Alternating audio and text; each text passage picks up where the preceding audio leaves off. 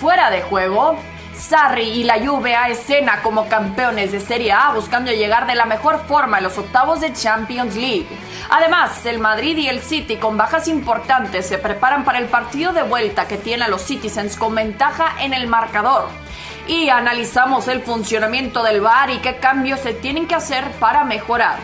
Con esto y mucho más, arrancamos fuera de juego. ¿Cómo están? Bienvenidos a esta edición de Fuera de Juego conmigo el día de hoy, Fernando Palomo, Moisés y Llorens y Barack Feber. Yo soy Cristina Alexander y tenemos que platicar sobre esta cuenta regresiva, el regreso finalmente de la UEFA Champions League, empezando con los octavos de final, posteriormente también con los cuartos de final. Sin embargo, nos tenemos que enfocar también en el actual campeón de la Serie A que sufrió un pequeño, eh, una pequeña resaca más bien el día de hoy contra el Cagliari, cayendo 2 por 0 el equipo de Mauricio Sarri, este siendo eh, su partido número 50 en la acción, más bien en el equipo titular del director técnico de la Vecchia Señora. Eh, pocos cambios en cuanto a lo que vemos regularmente como el equipo titular, sin embargo, siete jugadores distintos de los que iniciaron en el partido contra el Sampdoria. Barak, empiezo contigo, ¿cómo te pareció hoy la Juventus? ¿Cómo estás? ¿Cómo te va, Cris? Saludos también, por supuesto, a Moy y a Fer. A ver, en realidad no fue tan distinto. Claro que, tiene que ver la relajación, claro que, ya tenían el deber cumplido, pero no perdamos de vista que si un futbolista en particular tiene ambiciones o tenía muchas ambiciones antes de que empezara el partido, era un futbolista porque uno entendía parte, era las razones por las que Sarri sacó un cuadro, salvo una o dos excepciones, bastante similar, como ya dices, a lo que habitúa en, la liga cuando realmente se jugaba los puntos para el campeonato. Sí tiene que haber relajación en ello, pero también si analizamos el partido, honestamente yo me quedé con la sensación de que he visto jugar a la Juventus peor y ganar. ¿no? No, no digo que haya hecho un gran juego, digo que ha hecho un juego normal, muy parecido al que ha desarrollado en otros partidos, que ha ganado o al menos empatado, pero que hoy no se dieron las cosas porque le cayó un gol muy temprano, porque después, cuando ya estaba acabando el primer tiempo, le cae el de Simeone y ya no se puede levantar. Hay cosas como el error, a mí, me parece, más allá del mérito de Simeone, muchos porteros, la gran mayoría de los porteros profesionales, habrían parado ese, ese tiro. No es el caso hoy de Buffon. Y ahí se le complicó la cosa a una Juventus que sí se acercó, que, que, que sí pudo tener un mejor resultado, que no hizo un partidazo, no nos equivoquemos. Pero insisto, yo he visto peor a la Juventus y sacar mejores resultados. Fer, eh, pensando también en lo que dice Barak, un poco de relajación, si es normal, el objetivo en cuanto al campeonato ya se obtuvo. Sin embargo, tienen un compromiso muy importante pensando que llegarán en desventaja de 1 por 0 contra el Lyon. Con lo que has visto últimamente de la vecchia señora, ¿le alcanza lo que juega en este momento Sarri para darle la vuelta al marcador? Qué gusto saludarlos a todos. Pues no con lo que está jugando, seguro con el premio que puede obtener al superar en la eliminatoria de Lyon en el partido que reciban eh, en casa para definir la clasificación a cuartos de final. Eso es lo único que podría llegar a cambiar una Juventus que solo ha ganado dos de los últimos siete partidos y que muchos de estos, y, y Barak lo, define mejor, muchos de estos partidos los ha jugado, no quiero decir tan mal, pero tanto como hoy. Después definan si lo que juega hoy es bueno o malo. Lo de hoy en realidad pasa por parecerse muchísimo lo que ha sido la Juve tras la salida del confinamiento en Italia. La reanudación del fútbol no ha sido suficiente eh, para reanudar tampoco el fútbol de la Juventus. Y es cierto, hay cansancio, lo dice Sarri, este equipo necesita descansar. Puede pensar que el calendario le ha saboteado las posibilidades de llegar en mejor estado físico a esa eliminatoria frente a Lyon, pero también a él le corresponde la administración del plantel con el que cuenta y dice jugará con sub-23 el sábado contra la Roma. Habrá que esperar porque yo, viendo a Cristiano a cuatro goles, no lo veo lejos de la posibilidad del, capo, de ser capo canoniere en Italia. No lo veo lejos solo porque es cristiano. Pero bueno, necesita descansar. Este equipo se ve, eh, es muy gris. Eh, si, es blanco, negro, bueno, combinen el color, es bastante gris. Sí, es interesante lo que comentas, Fer, porque conocemos la mentalidad de Cristiano Ronaldo. Moy, tú lo conoces perfectamente también. En cuanto a siempre tiene hambre, no ve lejos la posibilidad de, como dice Fer, de alcanzar a Chiro Inmóvil y llevarse el botín de oro también. Pero luce un poco complicado. Te pregunto, ¿qué es más importante para CR7? ¿La bota de oro o la UEFA Champions League? Eh, buenas noches desde Barcelona. Es que parece que lo hagas adrede, que me estés esperando a mí para tirarme la de Cristiano Ronaldo. Lo fácil que eran las otras dos preguntas para salir de fábula y me, me, esperas a mí para meterme el martillazo en la cabeza. Eh, eh, Cristiano quisiera ganarlo todo. la bota de oro, el, evidentemente la serie, la serie, todo, todo lo va a querer ganar todo, pero y sin ninguna duda, yo Sarria puede decir que van a jugar sub-23 y yo estoy convencido que Cristiano Ronaldo va a pedir jugar el partido. La cara de ansiedad que ponía hoy cuando veía que pasaban los minutos y que los primeros remates no entraban, de que el equipo no, le acompañaba o no ha sido capaz de acompañarle, que, que, que no le ponía ningún balón bueno. Eh, eh, eso a Cristiano, perdona Fernando, eso a Cristiano eh, eh, le ha ahogado. Eh, su propia ansiedad le ahoga y el saber cuando comenzó su partido que Inmóvil ya había marcado con la Lazio, pues evidentemente le, ha puesto una guindilla a él en sí mismo. Y yo creo que el domingo va a jugar, el próximo, el próximo partido va a jugar Cristiano Ronaldo sin ninguna duda y con ganas de conseguir cuatro o cinco goles. Se puede hacer una lectura también de lo mucho que le hizo falta el jugador con el que mejor se ha asociado en, en las últimas semanas, que es Pablo Dybala, fuera y, recuperando de una molestia muscular. Le hace falta a la Juventus el único jugador salvo Dybala, capaz de en un chispazo superar líneas y conseguir desequilibrio solo por su actuación individual, Douglas Costa, y le ha faltado al medio campo el único jugador que se ha notado por encima de un, de un nivel medio regular que tampoco es una enorme maravilla, pero por lo menos el segundo tiempo que juega en la última fecha para la Juventus se notó algo del Adrien Rabiot que se vio en sus mejores momentos en el Paris Saint-Germain. Todo eso no lo tuvo hoy la Juventus. Sí, es complicado también y esta desesperación también que le vemos quizás a CR7 justamente por este título individual, eh, Barak, pero sí o sí, el que lo gane Chiro Inmóvil también es que parece indicar que vamos por ese camino en cuanto a la bota de oro, corta una racha de 11 temporadas, así lo comentaba nuestro compañero Alexis Martín Tamayo a través de sus redes sociales, de que un jugador de la liga entonces no vea ese premio por tercera ocasión, lo gane un jugador de la serie ¿Qué significa esto para ti en cuanto a la ofensiva de la liga que en esta ocasión quizás no se hará presente? Sí, a ver, lo, de la liga es circunstancial porque claro, la liga fue la casa de, y sigue siendo la casa de Messi y fue la casa de la mejor versión de Cristiano Ronaldo durante una década y de Luis Suárez cuando le tocó a Luis Suárez ganar la, bota de oro, ¿no? Eh, y de Forlán antes de que empezara el dominio, eh, la tiranía de, de Messi de Cristiano Ronaldo en lo que se refiere al goleo individual en las grandes ligas.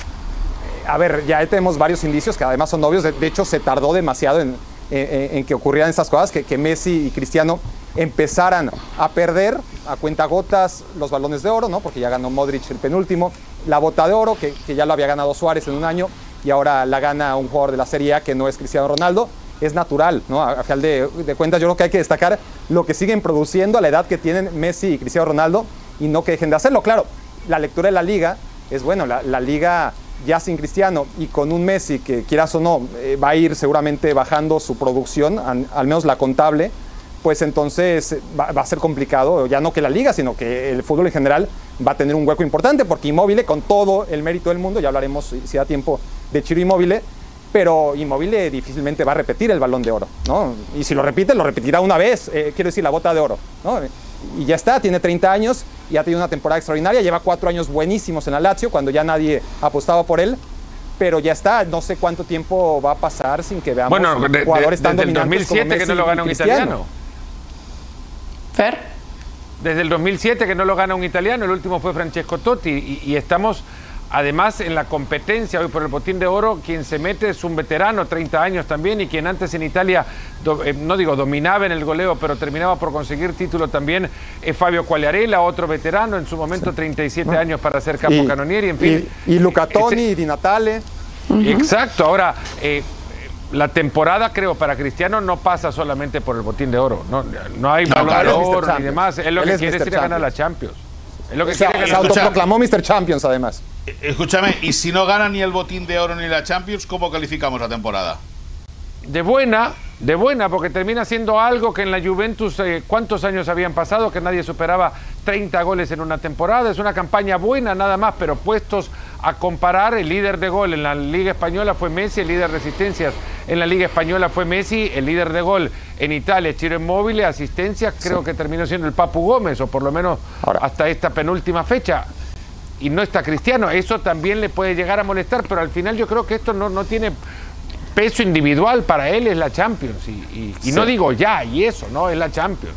O sea, a ver, él, sí, exactamente. se hace llamar Por eso lo contrataron. se, autoproclamó Mr. Champions y más allá de que sí le obsesionan los títulos individuales, él sabe que ganando la Champions, otra vez eh, el mundo está a sus pies. Ahora, dice Fernando que si no gana la Champions sería buena, ¿no? casi con condescendencia. Final de cuentas, estoy de acuerdo, ojo, porque, a ver, para un jugador que tienes que evaluar con el listón que él mismo se ha dejado temporada a temporada, sería buena secas. Ahora, si nos salimos un poco ¿no? de, del conocimiento de que se trata de Cristiano Ronaldo y le ponemos nada más futbolista de 35 años, olvidemos que se llama Cristiano Ronaldo, un futbolista de 35 años. No, pero no podemos contextualizar eso así, Barak. No, se puede contextualizar solo por futbolista y nombre y apellido, no, porque es un jugador con pero es que ha puesto, como han dicho, un listón y hay que medirse el día por el listón porque, porque él mismo ha puesto. a ver, no, no quiero discutir contigo, es decir, porque estamos de acuerdo. Lo que quiero que hagas es un poquito que puedas interiorizar el hecho de que más allá de que sea Cristiano Ronaldo, más allá de que siga rindiendo al nivel increíble que... Entonces, eso ya lo sabemos, ¿no? Eh, sabemos que, podría dar todavía mucho más de lo que está dando. Lo que a veces se nos olvida, porque nos ha mal acostumbrado, es que el señor tiene 35 años y lo que está haciendo a los 35 años no se ha visto nunca en el fútbol. A esa estaría retirado, o sea, eh, Cruyff, ¿dónde estaba a los 35 años? Zidane, ¿dónde estaba a los 35 años? Y, compañía. Es decir, Ronaldo, ¿dónde estaba a los 35 años? E, en fin, ha habido grandes veteranos en defensa, en portería, por lo general. Mediocampistas, algunos, hablabas de Francesco Totti, ¿no? A, gran nivel a esa edad. Pero la producción goleadora que, que, ha mantenido durante tantos años Cristiano Ronaldo y el momento en el que se encuentra a los 35 años es tremendo. Cristiano Ronaldo es buena, parece malo, por lo que interpreto. Claro, porque es como buena, buena seca. Es, yo, es, buena, bueno, es buena, claro, voy, a cambiar el caso, es buena. Porque contrataron, porque contrataron a Cristiano Ronaldo a la Juventus con la misión de ganar la UEFA Champions League y por eso estoy de acuerdo con Barak que dice que sí es una buena temporada, no le podemos quitar lo que ha hecho Cristiano Ronaldo específicamente esta temporada, pero con la misión de la Champions le, falta. Muy rápidamente para cerrar el tema. caer en apelativo que por ahí de repente, por el listón que el mismo Cristiano se se ha colocado, pues Cristiano mismo diría que no los merece. Yo, si, si me dejáis añadir. Rápido para cerrar. Un, último, ¿Sí? un último apunte muy rápido. Lo que hay que analizar es que el gol en Europa cada vez es más veterano. Inmóvil 30 años. Lewandowski 33. Messi 33 y Cristiano 35. Es decir, falta sabia nueva. Bueno, sí, pero quiero decirte, los grandes. Y Bardi también, es lo mismo. Es decir, al final es un tema analizar también que los futbolistas veteranos saben aprovechar bien los momentos como para golear y se está demostrando en Alemania, en Inglaterra, en España y en Italia. Sí, exactamente. Bueno, habría que ver cómo le va a la Juve también eh, con lo que ha presentado, también con esta motivación de ser campeón y también la motivación individual también eh, para Cristiano Ronaldo. Pero nosotros vamos a platicar de su ex equipo, el Real Madrid, que sabemos que la tiene complicada también en frente al Manchester City. Repasamos las bajas de cada equipo de cara a este encuentro. Los Citizens no podrán contar con eh, Sergio Agüero por lesión, Sané por haber sido vendido al Bayern y Mendy se encuentra sancionado por acumulación de tarjetas. El Madrid no podrá contar con Marcelo por una lesión. Mariano tras ser positivo de COVID-19 y la baja más sensible o quizás la más sensible, Sergio Ramos por suspensión debido a esa tarjeta roja que seguramente ya muchos se nos olvidó porque pasó hace tanto tiempo también el encuentro de ida de los octavos de final. Muy ¿Para quién será más complicada la baja? ¿Para el City con Sergio Agüero o para el Madrid con Sergio Ramos?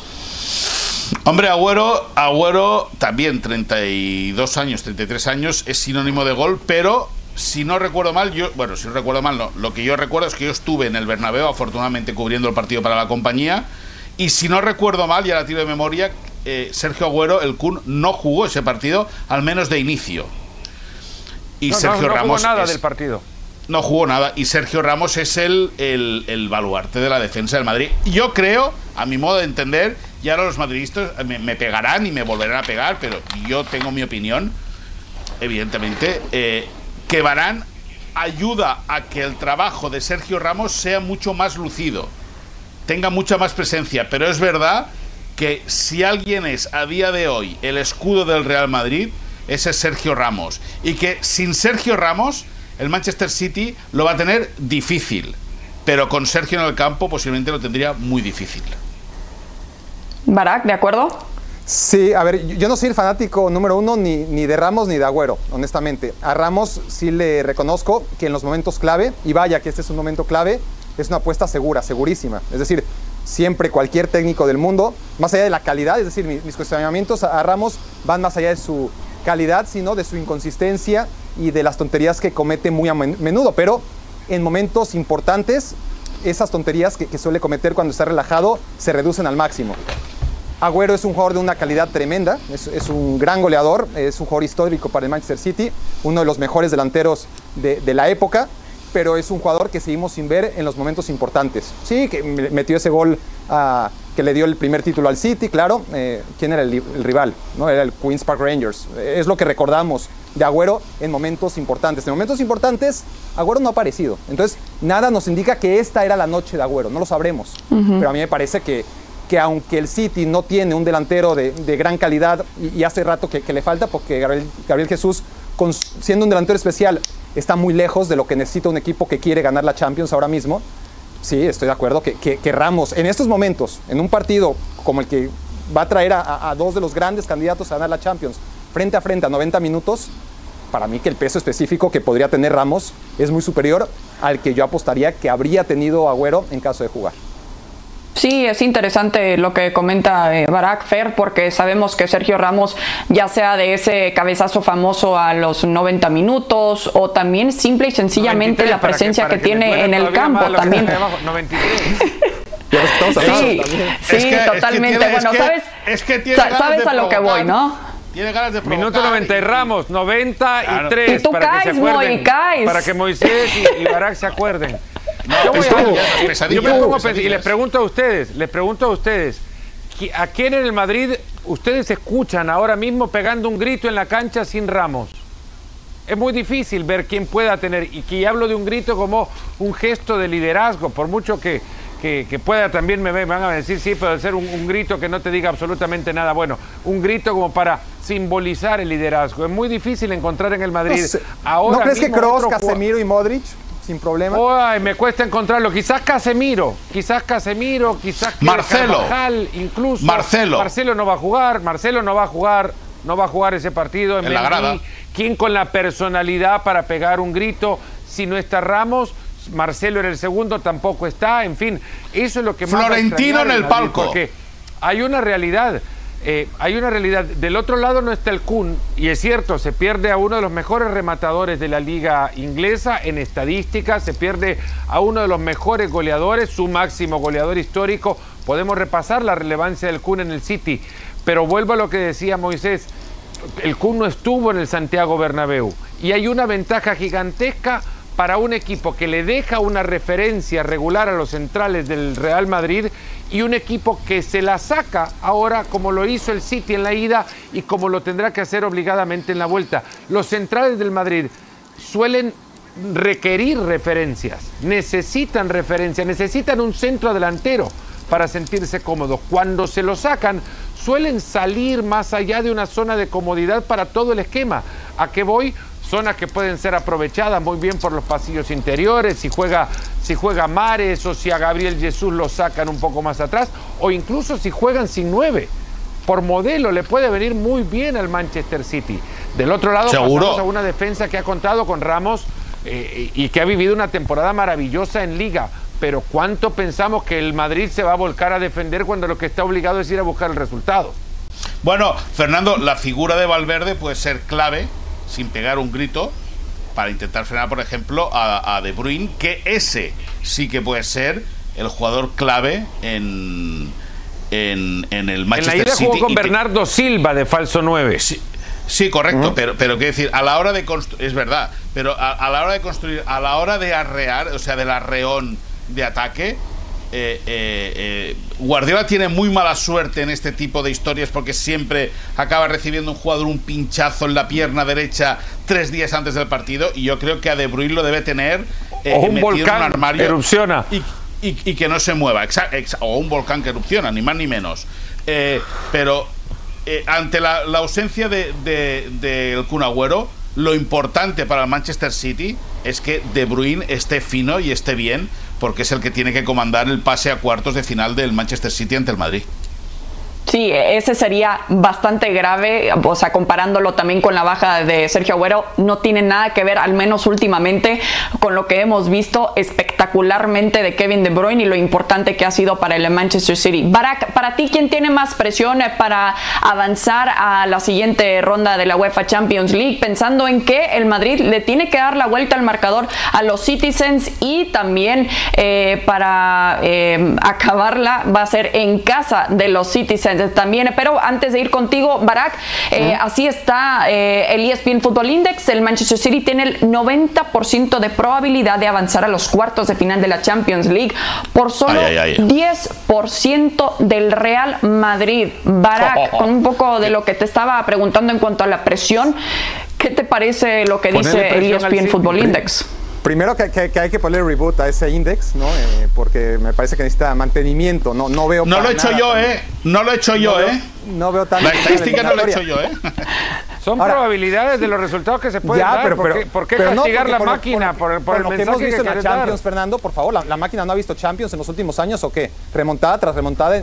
Y además, si tomamos en cuenta cosas que no puede tomar en cuenta la, la máquina, ¿no? Que es la esencia del City y la esencia del Real Madrid, eso estoy de acuerdo, que va a ser la Una cosa que es real es el peso de la localía, que, se pierde ahora, bueno, no se pierde totalmente, me parece que... se le, se le resta un valor gigantesco el peso del impulso del público y el peso del público al arbitraje.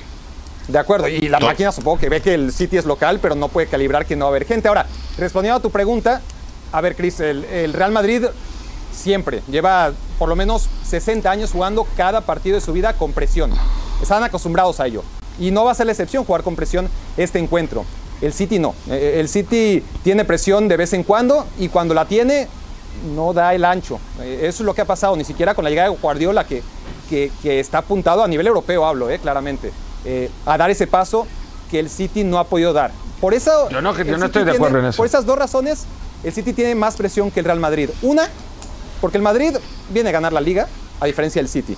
Además, el Madrid viene a ganar la Champions hace apenas un par de años y además ganó cuatro de las últimas cinco, mientras que el City ve que se le acaba el tiempo para lograrlo y que ahora, en este contexto de a jugar a, puertas cerradas, en un escenario a 90 minutos, es una ocasión que puede ser única para el City. Eh, y luego está la presión, ya no solo sobre un equipo que, no logra dar ese paso adelante en Europa, sino sobre Guardiola. ¿no? Eh, se espera demasiado de Guardiola por lo que hizo en su momento, por lo que sigue haciendo a nivel sensaciones, por lo que hace a nivel liga, pero está claro que ya lleva mucho tiempo sin trascender en la Champions. Entonces es una doble presión. La pregunta aquí, ojo, es ¿quién está más presionado? ¿Está más presionado el City porque necesita más ganar y porque además lo dirige Pep Guardiola? Con lo fácil que era decir eso, ¿viste que no se tardaba tanto? Moy, ¿tú qué piensas? ¿Yo qué pienso? Pues que el Madrid eh, siempre es el Madrid y, al Madrid no hay que celebrar una, o sea, no hay que celebrar una derrota del Madrid hasta un cuarto de hora después que haya acabado el partido, porque estos acabado te lo remontan. Que el Manchester City va a tener que vigilar muchísimo, muchísimo.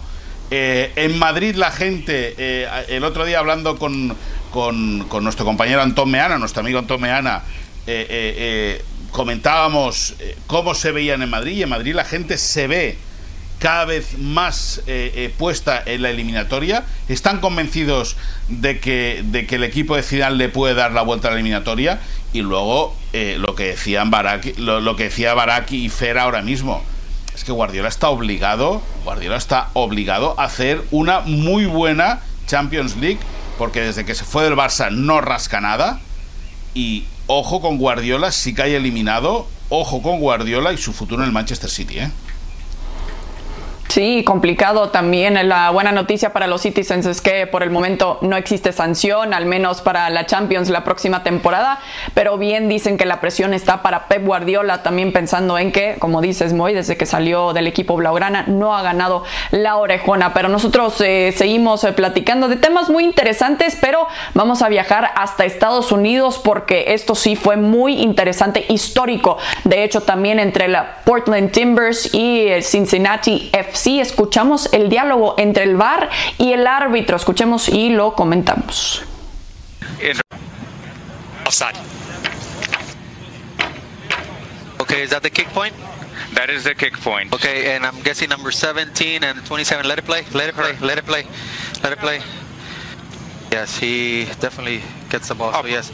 I'll bring it back for you one more time at the kick point. No, that's fine. Yeah, he's offside. Are you he's leaning forward? Yeah, I'm gonna disallow the go and restart with an uh, offside. Indirect free kick. Thank you, Armando.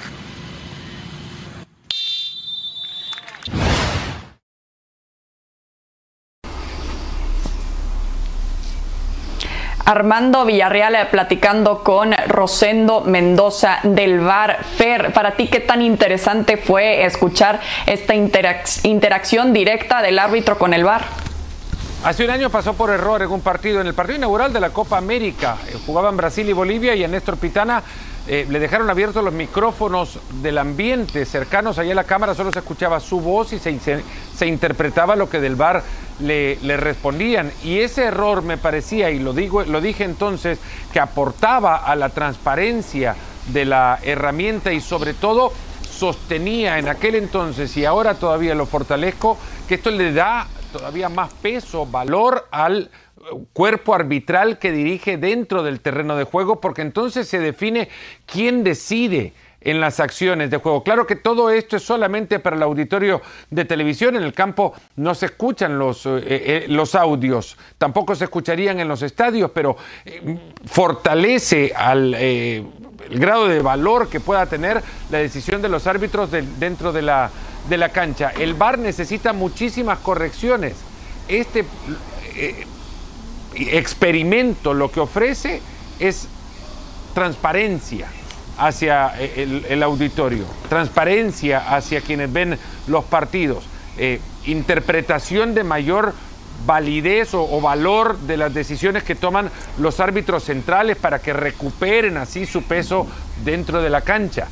A, la cancha no le aporta nada porque esto no se escucha dentro de la cancha, eso sí, pero cuando todo esto se va a un entorno que regularmente también por los debates suele eh, mediatizar las decisiones arbitrales y en consecuencia generar mucho ruido alrededor de las participaciones de los árbitros y, y sus decisiones en la cancha y que nosotros mismos somos también cómplices de eh,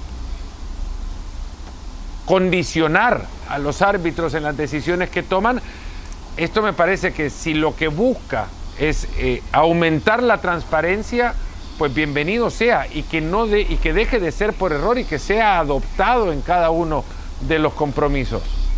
Sí, es un experimento, bien lo dices, psicológico muy interesante. Barak, lo vimos ya en la MLS, deberíamos de verlo en ligas de Europa, pensando en la UEFA Champions League para ti.